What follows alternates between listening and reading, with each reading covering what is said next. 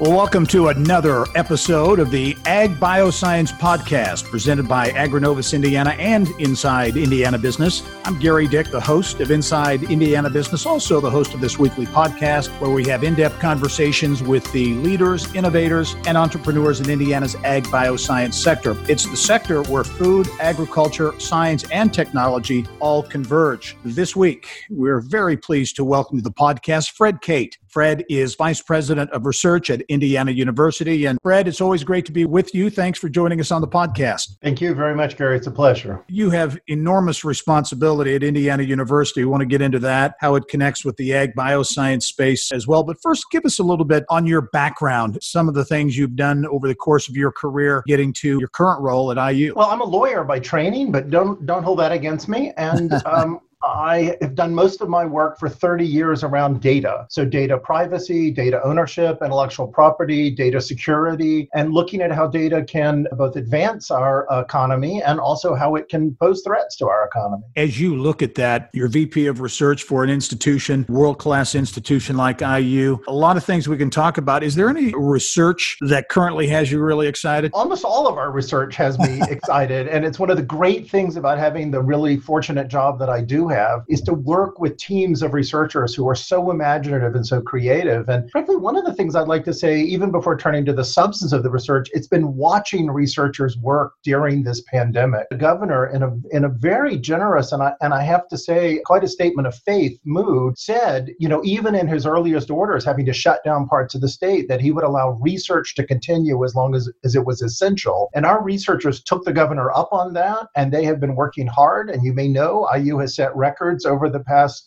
uh, year, but especially over the past six months. So while the while the pandemic has raged, we have actually submitted more grants. We've received more grants. We've got more work going on as folks, rather than being set back by this pandemic, really see as an opportunity to get that research out there that helps us fight COVID and helps us advance the state. It's been a really an amazing opportunity to watch as people do exactly the sort of heroic things that we would like to think they would do in an emergency like this. What's it been like watching that, Fred? What are the challenges? People may not think about that. Researchers would face pandemic situation like this. What are the things they've had to overcome to keep that research churning? Research, particularly for the types of subjects we're talking about, typically has to be done in a lab. It requires bringing people together. You can't really do it from home. It requires often a lot of people, and sometimes those people have to be close together. We can't always keep them far apart like we would like to. Many of our labs have gone to shift work so that we can keep the same number of people working, but using an 18 hour day instead of an eight or nine hour day, so that again, we can reduce the density while they're in there working. And then it's also been watching researchers as they look at what they do, what a chemist does, what a biologist does, and how that could affect Indiana as it fights COVID. You know, we've seen research projects all the way on creating computer models of COVID so that we can test vaccines without having to, to put people's lives at risk. We've uh, developed masks that kill COVID on contact. And so you don't have to worry about that you're breathing in, you're going to actually be something will get through the mask because it's going to kill the COVID, the coronavirus when it touches the mask. We've done a lot of research on the disparate impact of COVID on communities by race and gender and on rural communities versus urban communities, and a really amazing amount of work on how people are dealing with COVID, on the mental stress, on ways to make online education more effective and online socializing more effective so that we can keep people safe, but also keep them sane during this really difficult time. Amazing the amount of research being done at IU. And I think when many people think of IU, they think of information technology, data, medicine, business. Is there much, Fred, being done in the way of the ag biosciences, food, agriculture, ag tech at IU? There's a lot being done in that area. And I'd, I'd really hmm. point point at, to two different sort of vectors there. Many of the areas you mentioned have significant implications there. In other words, it's hard to imagine a farmer today or an agricultural innovation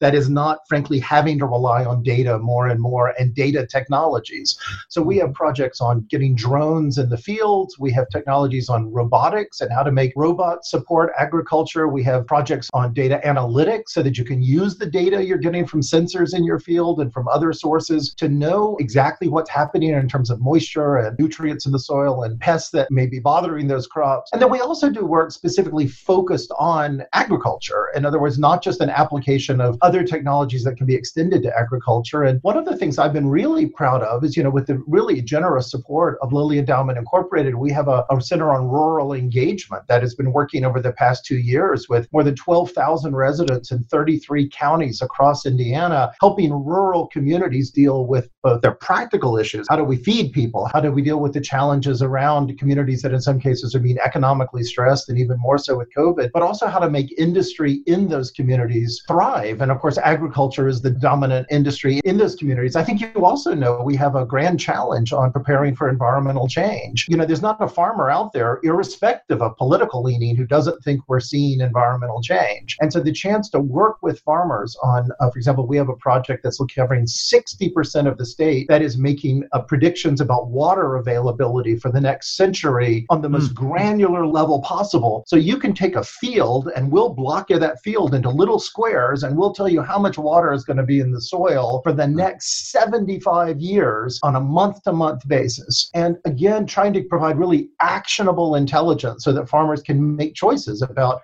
where they need to irrigate, where they need to let a field lie fallow, and what crops they can plant when they do plant. Fascinating stuff. You know, I think it's interesting when you talk about Indiana's role, the role it can play in feeding the world, the public sector and, and private sectors coming together, but also the academic community. And you just mentioned it right there. How, how important is the research being done at IU, or will it be important in the future, just in terms of that whole issue of feeding the world and the role that Indiana will play in it? Research is absolutely critical. And, and just to be honest, research is important without regard for where it's done. In other words, I'm a big believer in research, research done in companies, research done in universities, even research done at Purdue. We are th- enthusiastically supportive of that. But one of the things that is really special about the type of research we can do at IU is because of our scale. It's because we work in every county. It's because we've got, you know, eight campuses across the state. And it's because we can bring so many disciplines to bear. So, for example, we have an initiative about local food consumption because, of course, one of the most efficient ways to increase your demand for the production of agriculture is to have people consume it nearby, to not have to necessarily transport it across the country or around the world.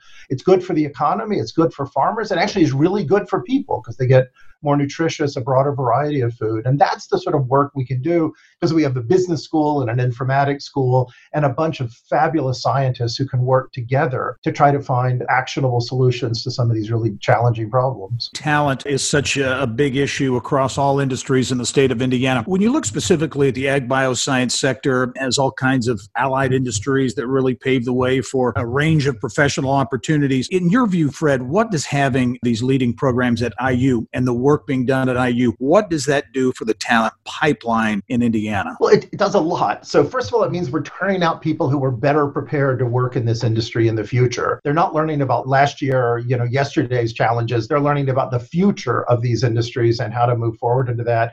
It also means we can attract or keep leading industry in the state that works in this key sector. And so, again, that increases the opportunities for those students to work, whether they do summer internships or they do projects during the year they can work hands on in those areas with those leading companies. And it means when they graduate, they've got jobs here. And of course, in the long run, that's our goal. It's not just to turn out incredibly well educated people who then go elsewhere for a job. It's to turn out well educated people who can work right here in Indiana and add to the economic base across the state. Yeah, a lot going on in the ag bioscience space. Certainly, Agrinovus playing a, a leading role uh, in that. But as you, Fred, look across the state of Indiana, is there anything that really excites you most about the landscape for collaboration between the private sector and academic institutions like IU? Yeah, actually, a, a lot does. And frankly, I've been involved in a lot of conversations with Agrinovus recently about what else IU can do to support this sector and how we can work more closely both with our academic partners partners, Purdue being an obvious one, and how we can also work with industry partners. And one of the hallmarks of our Grand Challenges program has been trying to address issues that require you work with others. Problems we can't solve by ourselves, but we're going to have to work with government, we're going to have to work with industry in order to find solutions to these. And I think that habit, that way of thinking, that approach to research that's focused not just on challenges 40 years down the road, but focused on practical applications, that has stood us in good stead. And I think this is one area where, to be honest, there's enormous potential that we've not been fully achieving and that we can do more to try to bring the benefits of science, whether it's a biological or chemical science or medical science or agricultural or business science to, to bring it all together to help support this important sector in, in Indiana. Lots of exciting things going on in the ag bioscience uh, space at Indiana, and uh, Indiana University really at the heart of a lot of that activity. Fred Cate is the vice president for research at IU. Fred, always great to be with you. You are a very busy guy, have a lot of responsibilities there at IU. Appreciate you taking the time to join us. Thank you very much, Gerry. And thank you for joining us on this latest edition of the Ag Bioscience Podcast. It's a weekly production partnership between between Agrinovus Indiana and Inside Indiana Business. And remember, you can keep up to date with Agrinovus by following them on Twitter and Instagram at AgrinovusIN. You can also find them on LinkedIn, Facebook, and YouTube. Also, don't forget to leave us a five star review on Apple Podcasts so we can continue to share great ag bioscience stories like this one with more and more people. Thanks for joining us. I'm Gerry Dick. We'll see you next time. This podcast is a product of Inside Indiana Business, hosted by Gerry Dick, produced by Kayla Chittister, Bridget O'Reilly, Libby Fritz, and Joe Ullery. More people get Indiana business news from Inside Indiana Business than any other source.